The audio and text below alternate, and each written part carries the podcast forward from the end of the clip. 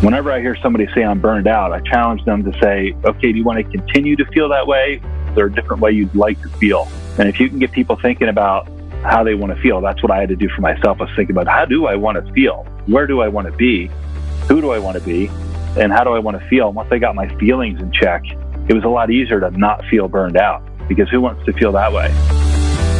That's the voice of my friend, colleague, and competitor, John Wasserman. John was on top of the Vector Cutco world as a record setting sales manager, but then he experienced a period of struggle, much like most of us do at some point. John came out the other side feeling more energized than ever before, and now he's an uplifting force for everyone he meets, and everywhere he goes, he strives to leave it better. Enjoy John's story and lessons here today. Welcome to Changing Lives Selling Knives. I'm your host, Dan Cassetta. There's a generation of entrepreneurs and business leaders out there right now who are positively impacting the world using lessons and skills that they first learned from selling Cutco knives with Vector Marketing Corporation. This podcast was created to share inspiring stories from Cutco's most prominent alumni and current leaders. On this show, you'll meet successful entrepreneurs, best selling authors, superstar business executives, and transformational leaders from many walks of life. All our guests will have two things in common. One, they're all changing lives today through their work and their influence. And two, they all started out selling Cutco knives when they were younger. The lessons of the Cutco Vector experience are numerous, are compelling, and are real world concepts for business and life. Through hearing real life stories and hands on experiences, you'll gain insights that can help you in whatever it is that you do in life. Thanks for pressing play. Let's get on with today's episode. Welcome, everyone. Uh, we're here today with John Wasserman. John is the current division manager for Cutco and Vector Marketing in the Powerhouse Division, headquartered Eastern Pennsylvania and Southern New Jersey. His office is located just near Philadelphia. Uh, John's been in the Vector Cutco business since 1991, and he has been one of the most prolific developers of people in the business. He's created champions at every level in the business. He's been a champion himself, career sales, career Cutco sales in excess of $88 million. And last year in 2018, uh, his office was the number one office in the Northeast region and set an all time region record. So John had his greatest year in his office in his 25th year of running an office. John's also the author of two books, No Shorts, Flip Flops, or Sunglasses, How to Get and Make the Most Out of Your First Real Job. And he's also the author of Deciding to Thrive, Lessons Learned in My Search for the Meaning of Success and How to Sustain It. I'm really excited to have John as a guest today. He's been a colleague and friend of mine for many years, competitor for many years, and I know you'll get a lot out of this interview. John, thanks so much for making some time. Thanks for having me on, Dan. I really appreciate it. Really looking forward to it. Yeah, fantastic. Well, let's talk a little bit about how you got started with uh, Cutco and Vector. It was back in December of 1991. And uh, tell us a little bit about uh, how that unfolded. Yeah, I started on my my winter break from college. Uh, I really thought this was going to be a three week gig for me. That was 27 years ago. I just never left. I did finish college, but uh, I was able to do Cutco part time around college, uh, full time on my breaks. When I started uh, my winter break, I was staying with my mom in her two bedroom apartment. She had one bedroom. My sister had the other bedroom, which meant I was on the couch. And uh, so it was an interesting, you know, kind of dynamic in, in trying to get this started and sleeping on my mom's couch. But I worked hard over my break, uh, worked hard throughout the semester. I quit a job at school that my dad had helped line up for me in, in the university law enforcement department to do this. He thought I was a little nuts when I uh, told him I was going to do this instead.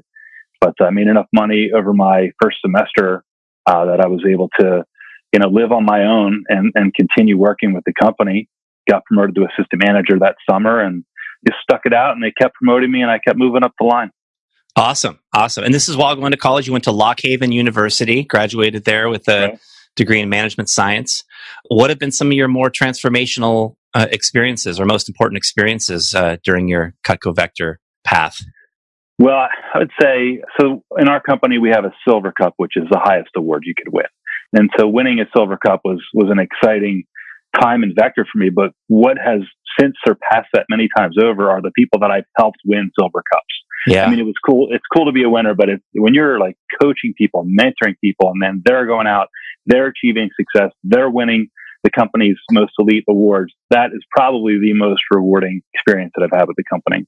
Yeah, I think that concept resonates uh, with a lot of people. A lot of people that I've talked to have commented that you know their own personal achievements are are they're great and they're nice and obviously it's a big part of building your career but the the real cool part is when you get to see the people you're developing achieve and grow and, and do great things and, and just how rewarding that can be. What were some of the challenges that you faced uh, in, in the early days of your career, either as a rep or the early days as a manager? When I was a new manager, probably the biggest thing I struggled with was just the idea of helping somebody really create success. I was, my productivity was not very high compared to other offices. And so I struggled with that for a while until I finally started reaching out to the top people in the company. And I found out that people were genuinely willing to help out and answer any questions that I had, no matter how many questions I had or what the questions were. And uh, by really trying to study that aspect of the business that I was struggling with, I continued to improve and improve and improve until uh, I started breaking records myself. That's uh, outstanding. So it was the uh, reaching out to others that created a whole lot of impact, and I think that's a great so, resource we have. Yeah, it's so easy to get caught up in the idea of I can figure it out. You know, I'll, I'll figure it out on my own. But there's just no reason to do it that way when you could shorten a learning curve by talking to other successful people.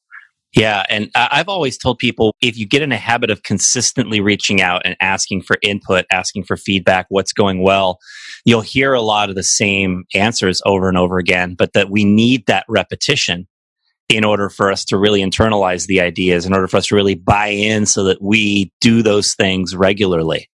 So or sometimes yeah. somebody will just say it a little bit differently. It's the same material, it's packaged differently, and that's the one that clicks, resonates, and sends you out into the world to make it happen. Yeah, that's where it triggers. Wow. Awesome. Awesome. What are some other lessons you feel like you've learned along your vector journey?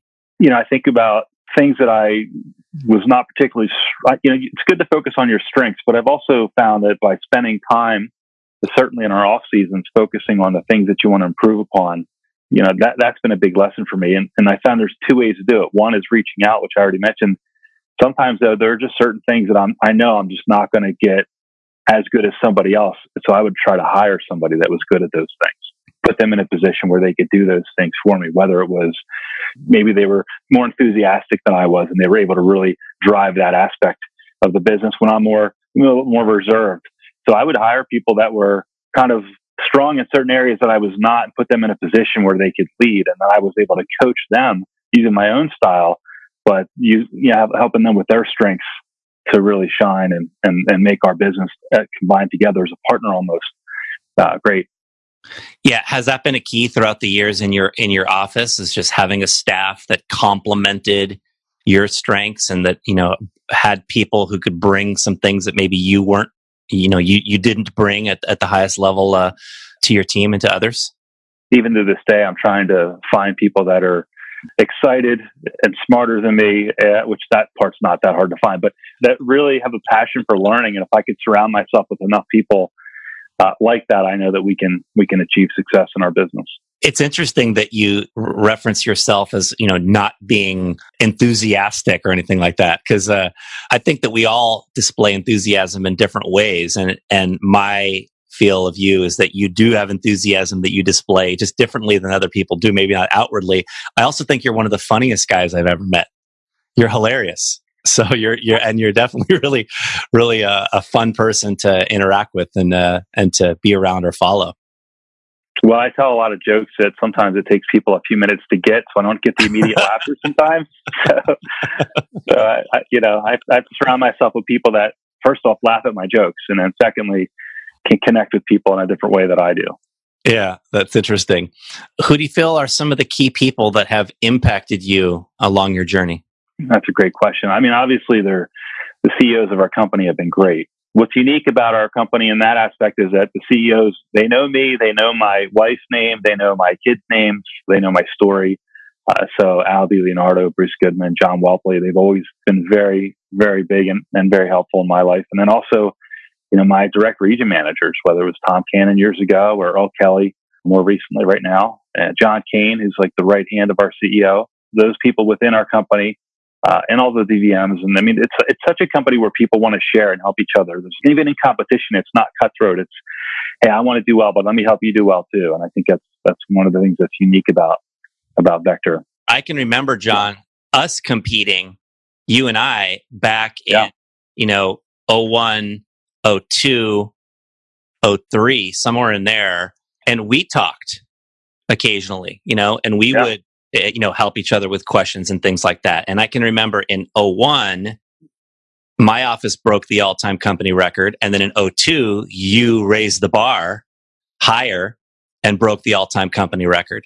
And I, I, just think it's cool that people who are competing at the highest level in a company can have that sort of dynamic where we are in a way rooting for each other to do well because it just helps elevate everyone else. Absolutely, so I I, and I didn't. I, I, didn't beat you by much, by the way. It was a narrow, narrow one the next year, but uh, it we kind of went back and forth for a while there. You know, where it was almost like we were taking turns whipping on each other, but you know, hanging out and trying to make the business better. Yeah, yeah. So I interrupted you though in the midst of your uh, answer about uh, other key people. Yeah, you know, uh, when I think about key people in my life, I, I can't not mention my parents, and I feel very fortunate that my mom has been an integral part of really who I've become. She's so good at connecting with people and she can just talk to anybody. She'll talk a stranger's ear off. And that's a, a, a trait that I got from her that I didn't get from my father. My father, on the other hand, though, has been so supportive over the years, except for when I told him I was going to quit that job that he got for me. But uh, after he got through that moment, uh, he's been very supportive. And there was a time when I wasn't sure I wanted to continue working with with this company. I would say that everybody goes through that no matter what job they have, and I went through it here, of course. And uh, he was a big part of talking me out of that. And he said, "This company has been so good to you. You you love it there. What are you talking about?" Like he couldn't even wrap his brain around the concept, and that was a mm. big part of me saying, "You know, like, yeah, what am I thinking? How about if I dig in and, and make it great again?" So, yeah, wow. It's interesting that your dad was one of the key people that helped influence you in that regard. Tell us about that time in your career. You, you must have been feeling like you were struggling a little bit or not at the top of your game. And what, what was it like that led to that conversation with your dad? Well, I probably went through this twice in my career. Once as a, a young district manager before I got promoted, and it was actually our CEO Al DiLeonardo that took me out to dinner and reminded me that I was pretty good at this. And gave me some coaching, some personal one-on-one coaching that that led me to a, a, division manager promotion. And then the second time I was a division manager, and what had happened was I felt like my peers were passing me by. And when I reflect back on specifically how I, I got to that point, I stopped taking control of my own personal growth. I kind of figured like I had the business, I figured it out, I know how to do everything. There's you know, there's no room for me to grow here. There's and then once I got into this mode of not trying to improve myself, not reaching out to people anymore, I started seeing people just kind of pass me by in numbers and an attitude, as a matter of fact. You know, it was kind of, it was a conversation with uh, my father. It was a conversation with a few key people in our company that I started to realize that I, I could turn that around if I wanted to. Hmm. What were the steps that led you to turning it around? Well, once I decided to do it. Once I made the decision to really make a change, I had to come up with something that I wanted. You know, everybody wants everything to change quickly, and I wanted things to change quickly. And I realized, or I thought at the time, that I had to change who I was in order to turn things around. So I decided to read 50 books, uh, self help, mentoring, leadership style books uh, in a year, 50 books in a year. And uh, what was really neat about that, first off, I was a slow reader. Fortunately, one of the first books that I read had a, a little blurb on there on, on, how to be a faster reader. So that really got me kind of going a little bit faster. Uh, and we fly a lot, so I got to read on airplanes. But what I found out in reading those books was that I had the wrong goal. You know, my goal should not have been to change who I was, but to find out who I was and become more of who I already was. Hmm. Once I understood that had to be my mission, I boy, that, that's when I really started to grow and gobble up the books. And then the second thing was just sharing that with as many people as possible. It's one thing to read a lot, but if you don't share it, why are you even doing it? Yeah. So as you're reading the books, you were offering up the lessons with a lot of your people at different meetings and events, and that helped you internalize the Absolutely. concepts and put them into yeah, action. And it, and it, was amazing that sometimes I would just be on a, a phone call with a, a, manager that was struggling in some area, and I'd be like, "Oh, I just read this in this book. I got to share it with you." And I would go and I'd grab the book and I would share it with them, and you know, and I was able to make changes in other people's lives just because I was working on me. I was focused on. So at first, I'm like, is this a little bit selfish to take all this time? Because well, I, I would take my son to to read 50 books in a year. Is, you know, it's not like I stopped working, stopped being a dad, stopped being a you know a husband, stopped everything else that I had going on.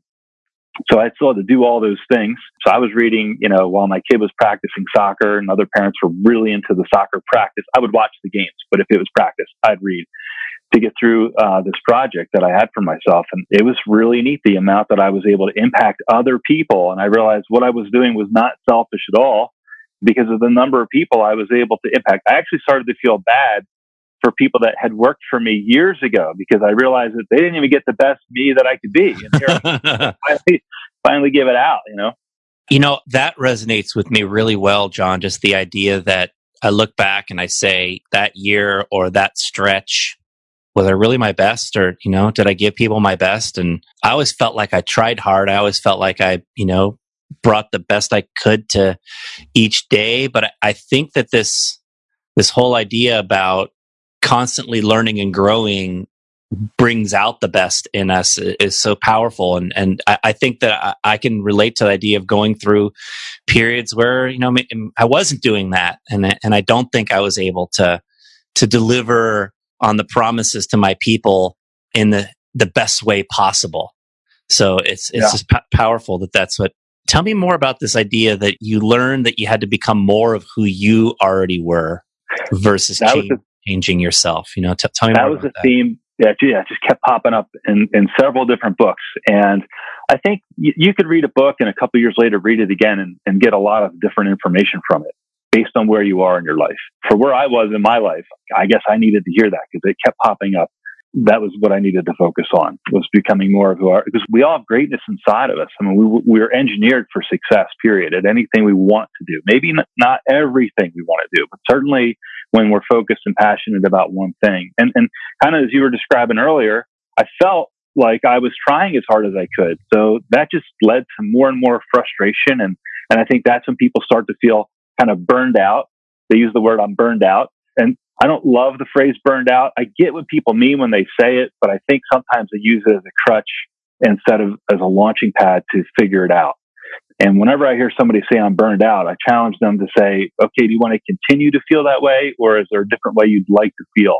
And if you can get people thinking about how they want to feel, that's what I had to do for myself. I was thinking about how do I want to feel? Where do I want to be? Who do I want to be? uh, and how do I want to feel? And once I got my feelings in check, it was a lot easier to not feel burned out because who wants to feel that way? Right. That's a powerful insight. Just getting people to think about how do you want to feel uh, in those moments of burnout. So I feel like burned out is an excuse a lot of times, and it, it's the thing people put in their mind uh, to justify mediocrity or you know when they're just not performing up to the level they should be and they say well i'm burned out you know that's why i'm not you know on my a game or doing my best like redirecting people's thinking to how do they want to feel and what would lead them into that direction uh, is a is a good answer and and i know that you know just the, the concept as simple as reading books i know that when i'm reading or i'm listening to audios or I'm learning something, I feel more inspired. I feel more energized. I feel, you know, a lot more enthusiastic about uh, my days. You know, the natural byproduct of that is that we do better at, at uh, you know, all of our day to day interactions. So, yeah. That, Plus, you have so much more to share with, with other people. You feel like you have more to offer as a leader. And I guess you always know that you have stuff to offer if you've been doing it long enough. But if it's not fresh, if it's not new, you know, other thing I did was I rewrote all my talks. I'd kind of been regurgitating the same material for years. And I just made the decision that I was going all new all year. And that made it exciting for me, but it made it so exciting for the people I was around too. Yeah, that's cool. Well, you've been such an amazing developer of people in the business. I know that uh, you've developed something like five division managers in the business, numerous mm-hmm. champions at every level of the business. And you're looked upon as, you know, one of the all time great achievers in the history of this company, right up in the stratosphere of, uh, you know, the very top achievers ever. What are some of the qualities or traits that you strive to instill uh, in the people that you're working with now? Probably the biggest key, in, in my opinion, is, is really the relationship building. And we all know the old saying, they don't care how much you know until they know how much you care, but that's got to be lived daily with your people. Um, and I try to get them to do that with their people. If, you know, it's the concept I think that John Maxwell says that a great leader knows within the hearts and minds of their people. And if I ever catch myself wondering, I wonder how that person's feeling right now, then I know I need to get a call with that person. And, and I'm trying to instill that in my people as well, that, that if they can think in those lines, they're going to build great, long lasting relationships that really last a lifetime. I mean, that's, that's the biggest thing. That's a powerful one. Just the idea that a great leader knows what's in the minds and hearts of his people and, and, and her, or her people and, and, uh, the idea of relationship building. What about some of the, the other personal characteristics that you try to help people to develop or bring out in themselves? Uh, one of the things that I don't know if you would consider it a personal characteristic, but something I've been working on with my team for for this year, uh, as I have a lot of younger, newer, first time managers, is is the idea of taking some time each week, or and they can do it monthly and, and quarterly, or however you want to look at it, but to analyze their business, put together an action plan, and then execute. So we call it APE, APE, analyze, plan, execute. And I start sending them, you know, there's an ape emoji every once in a while. I send that out to remind them that they've got to analyze, plan, execute, analyze, plan, execute. And I, found if you say something enough, it finally gets ingrained into their brains where they start to do it on their own and they start sending you the plan. Hey, I was looking at my numbers. This is something I can do differently. Here's my plan. Now, the other thing I got to work on is making sure they execute because it's great to put a plan on paper, but if you don't do anything about it, then you don't get anywhere. But that's been yeah. uh, really big for us. Indeed. I love that. APE. Analyze, plan, and execute. John, I can assure you that there are going to be vector managers all across the country, uh, you know, a month or two from now, sending ape emojis out. So great. I can't, I can't wait to receive my first ape. that, that one is going to catch on for sure. Analyze, plan, and execute. I, I feel like every great division manager in the company is adept at making sure their people do exactly what you just said. You know, all of our district managers are typically young entrepreneurs, and many of them running a business for the first time. And uh, in a lot of cases, they don't they don't know like some of the most basic things. They just sold a lot of Cutco, and they're you know good at teaching people maybe as an assistant manager, and they have a good personality. And we felt like they could be a good leader. We give them an opportunity, right? But there's so much development that has to happen. And this is part of why I think some, many managers struggle at some point during their first year or second year as they're kind of growing up uh, in the business is there's just so many things they have to learn that they didn't even know they didn't know when they opened their office. And a great division manager has the wisdom and the depth to be able to help people to develop that, the tool of analyzing on a regular basis and then planning and then executing on the things that they know to do. And yeah, that, that third part is certainly is a, is a big one that, you know, not everybody does, you know, doing what they already know to do. So, yeah, so I like a lot, that. a lot of books written just on execution alone because sometimes it's the hardest part. You know, it's, it's great to put a analyze and plan, but if you can, if you can master making yourself execute, even when you don't feel like it, you're going to start feeling like it. It's kind of yeah. like acting your way into feeling. Yeah. Cool.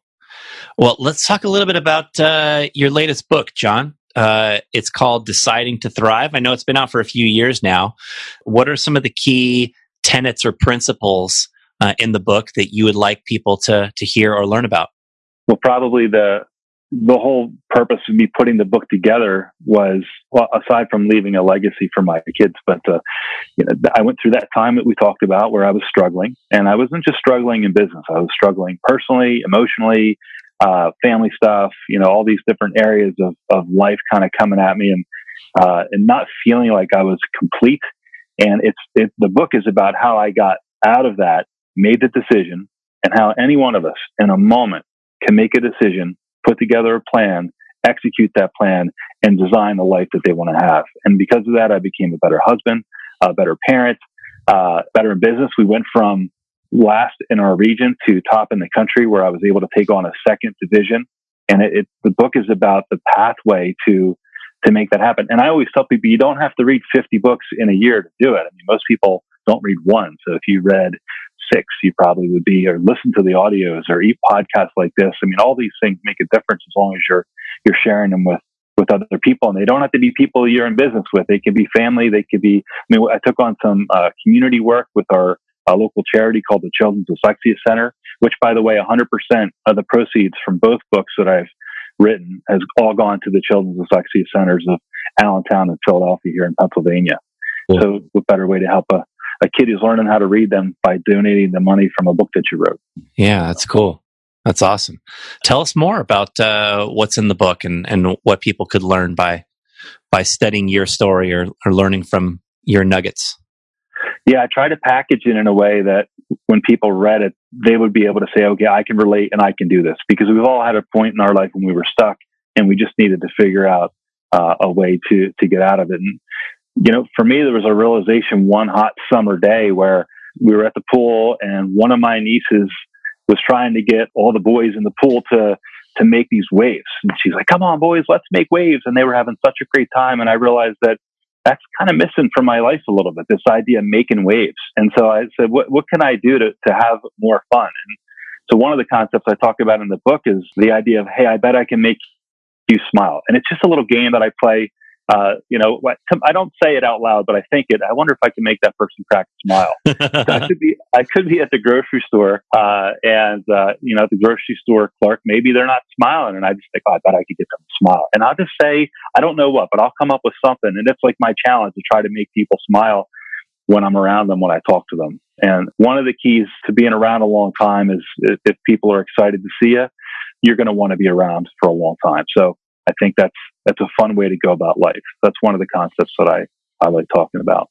Yeah, that's that's really cool. Just uh, the idea of how we impact people, I think, is so powerful, and and I do think there's a ripple effect that goes on. That when you make that grocery store clerk smile, it just might affect somebody else, that affects somebody else, that affects somebody else, and it, it, the overall impact is powerful of uh, our vibe and our energy and and what we bring on a daily basis you've got the 50 books in here and we'll put the list in the show notes by the way so if anybody wants to see the actual 50 books that john chose to read that year they're in here.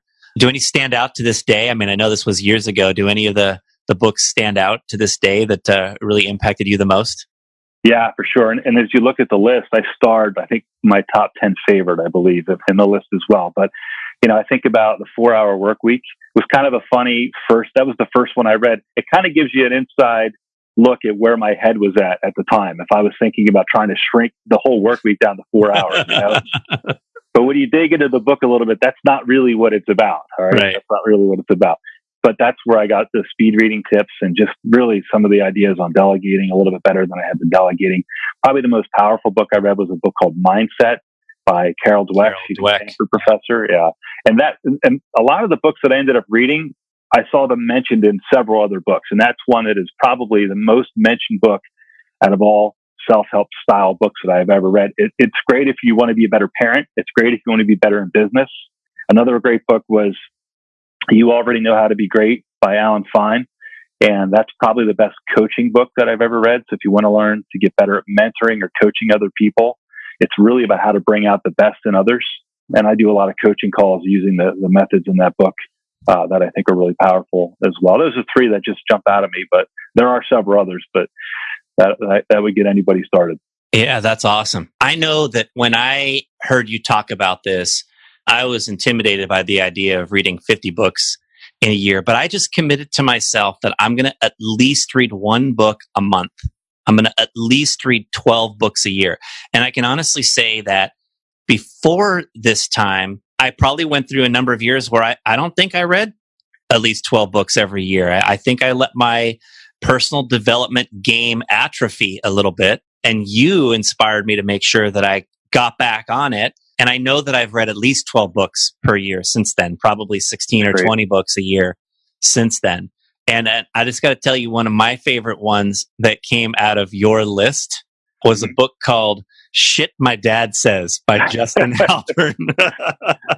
yeah. You remember that, that one? Book. Oh, yeah. Yeah. Uh, yeah. Uh, he, he was tweeting, you know, shit my dad says. And then he finally put it in a book and it is hilarious. It's one of those books that I think it, you read in an airplane and you're like, you're bursting out laughing in the middle of the airplane. And literally, oh, yeah. pe- people are like looking over, like, what are you doing? What are you reading? But it, it's burst out loud laughing funny. So yeah. if anybody if anybody needs help like getting interested in reading again, like pick up that one and you, you won't be able to put it down and you'll enjoy it so much you'll probably be on to the next yeah. after that. I'll get two quick tips on on reading, uh, if it's okay by you. But I don't think anybody should. Well, by the way, I've had a lot of people come up to me and say, i took the 50 book challenge and I'm going to do it," which is great, and I've had lots of people do it. And it's it's definitely a worthwhile endeavor. But I tell people, if you read six or twelve, you'd be ahead of most people, and you'd really feel like you were growing. And for me to get through 50, it was 15 minutes every morning. It was an hour every night. And then I would finish the book over the weekend. That was my goal. And I got done in 49 weeks. I read the 50th book. And then the other thing is, if you're not reading a fiction book, the fiction book, you probably have to read every chapter because you're going to miss something important. But if it's a self help style book or book on motivation or uh, coaching or something along those lines, every book, except for the two I wrote uh, and, and maybe the Bible, has a chapter that's just not worth reading. So just skip it and go to the next one. Like if you get to that point where you're stuck on the book and you don't even want to pick it up again, just skip that chapter, go to the next one, and it's okay to do that. I, I committed to reading every book cover to cover that year because I wanted to really say that I actually did it, but I don't do that anymore. I don't read any book cover to cover. I'll skip a chapter if I'm not into it. Yeah, that's a great point. And I think that you can even read a lot of the books out of order. If they have a table of contents, you can kind of scan down it and see like what catches your eye and start in the middle you know, and get hooked on it and then maybe go back and go back to the beginning. But, uh, or you may never go back to the beginning. You may just, uh, jump around. So I think that is okay with a lot of self help books also. So cool. How about, uh, your first book, No Shorts, Flip Flops, or Sunglasses, How to Get and Make the Most Out of Your First Real Job. Uh, anything you want to say about this one? Yeah, it's a great book for anybody just graduating high school or college, or even somebody just getting started in vector. But it'll really walk you through the things that you need to be looking for when it comes to work, when it comes to building your resume. I think a lot of people just don't know how to build the resume. And the title, the reason why we use that title is Vector Marketing and Cutco. We're probably one of the only companies on earth that would allow somebody to walk into their office wearing shorts, flip flops, sunglasses, really not dressed for a professional interview, and still give them a shot because we know that we're going to teach them how to succeed in life. We'll, we'll teach them the things that they haven't been taught yet. We'll pick up where whomever left off and we'll get them to cross that threshold. Yeah. And there's a lot of networking stuff in there too and resume workshop type stuff too. Yeah, uh, there is a quote in there that really resonated with me about networking that uh, literally has been a life changing concept. And it's the, it, your quote is uh, networking is not about what others can do for you, it's about what you can do for others.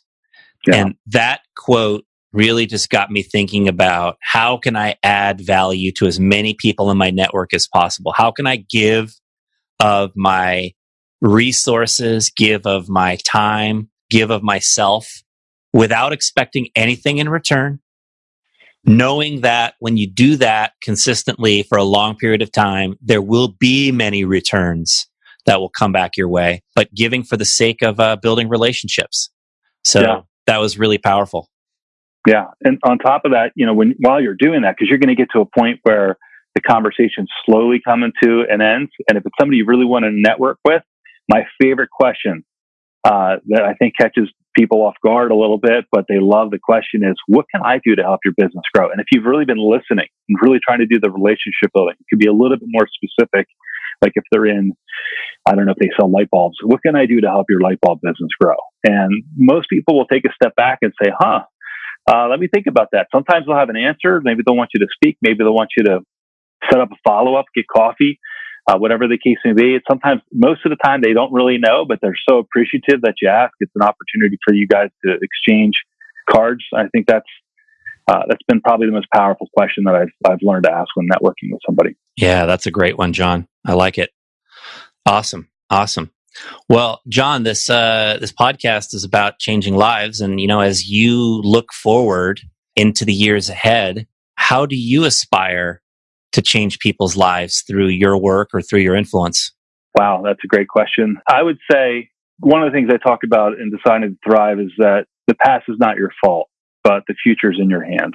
And I think if people could, you know, embrace their upbringing or where they're from or whatever the case may be and, and kind of put the past in the past, but realize that the future is totally in their hands. And we have the power in any moment of decision to get on the path of, of greatness. Every person listening to us, listening to this podcast, has their own form of genius. And I think we need to really try to figure out what that is and, and run with it. And then the second thing I would say uh, can be summed up in three words, and that's leave it better. If we can make it a mission to leave it better wherever we go. For example, you know, my, my son loves to go fishing. My daughter's kind of into it, but not as much, but she loves to go because she, she, can hang out with us. And when we take the kids fishing, we'll, you know, go to our favorite fishing hole or go to the favorite wherever. And, and there's always some trash on the ground. And I talk about leaving it better. And so we pick up the trash and we throw it out. And they see me do this. I'll be in a parking lot somewhere. We're going into a restaurant and I'll see a piece of trash in the ground and I'll pick it up. It's better than stepping over it. But I'm trying to to show them that you don't have to use millions of dollars to leave something better. I mean, you can leave leave it better by example. Another way we're we've been leaving it better as a family is by donating, uh, and it's not always money. It's a, uh, been donating a lot of time to certain charities. Actually, quite a few different ones in our area. And I think that when people, when your kids especially see you donating, when the people on your team see you donating time, energy, effort, uh, they see you picking up that piece of trash. They see you, even in my office, uh, you know, little things I'll do that you wouldn't expect the owner to do. But I, I think if Howard Schultz walked into a Starbucks and he saw, you know, a table that wasn't clean, he'd clean it. I think mm-hmm. he would clean it. So, you know, you know, that I think that's that's the concept that I would love for people to really uh, embrace. I think it would move the whole world in a better place. Yeah, that's uh, that's so powerful. I had an interview with Andrew Bosworth, who's one of the top executives at Facebook, and I was asking him about Sheryl Sandberg, you know, who's the COO, very famous, could be considered the most powerful woman in America or one of them. And he said uh, something about her. He said, you know, she says nothing at Facebook is somebody else's problem, and that um, everything that you notice, like it has to be fixed. It has to be, you know, taken care of right away. And then you notice that it should be improved, should be improved. And and I think that if people look at the world that way and realize that you know issues in the world are not someone else's problem that, that we're all here to improve our environments our circles you know everywhere we go and leave them better if everybody does that it's like the the value that is out there for people to have just multiplies exponentially and we all you know have a better experience of life so i think that's an awesome awesome lesson it feel a little selfish too because you do feel better when you're doing things like that for other people that can't possibly repay you Indeed, and uh, it, it, does uh, it does make you feel good, and, and that, that's that's part of I think the upward spiral that you put yourself into when you uh, have that approach on a day to day basis. So, uh, John, this has been uh, this has been awesome. I really appreciate it.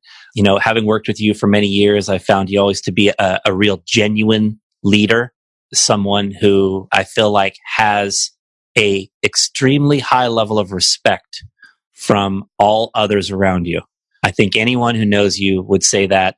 And when I think this uh, about this concept of leave it better, I'm sure that all the people that have come across you over your career are better for it.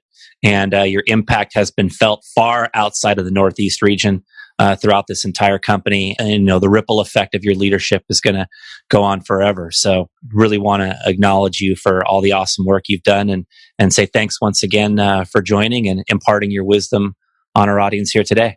I really appreciate it, Dan. And I want to tell you the feeling is absolutely mutual. I would be remiss if I didn't mention that, but uh, 100%. So, but thanks for your time today. I really appreciate it. Yeah, awesome, John. Awesome. John Wasserman, ladies and gentlemen, you can see why he is one of the most respected leaders in the entire vector marketing Cutco organization.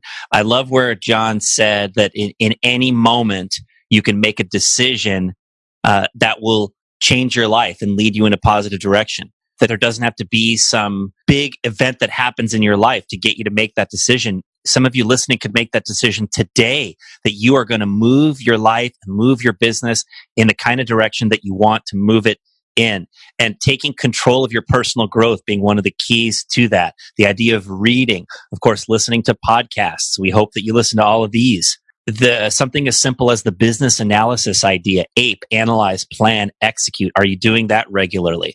Networking, right? And beginning to build a powerful group of others that can help you.